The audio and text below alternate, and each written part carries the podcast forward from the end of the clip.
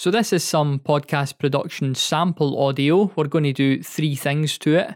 Firstly, we're going to start with the noise reduction to take out the sort of low hiss that is uh, prevalent under the recording.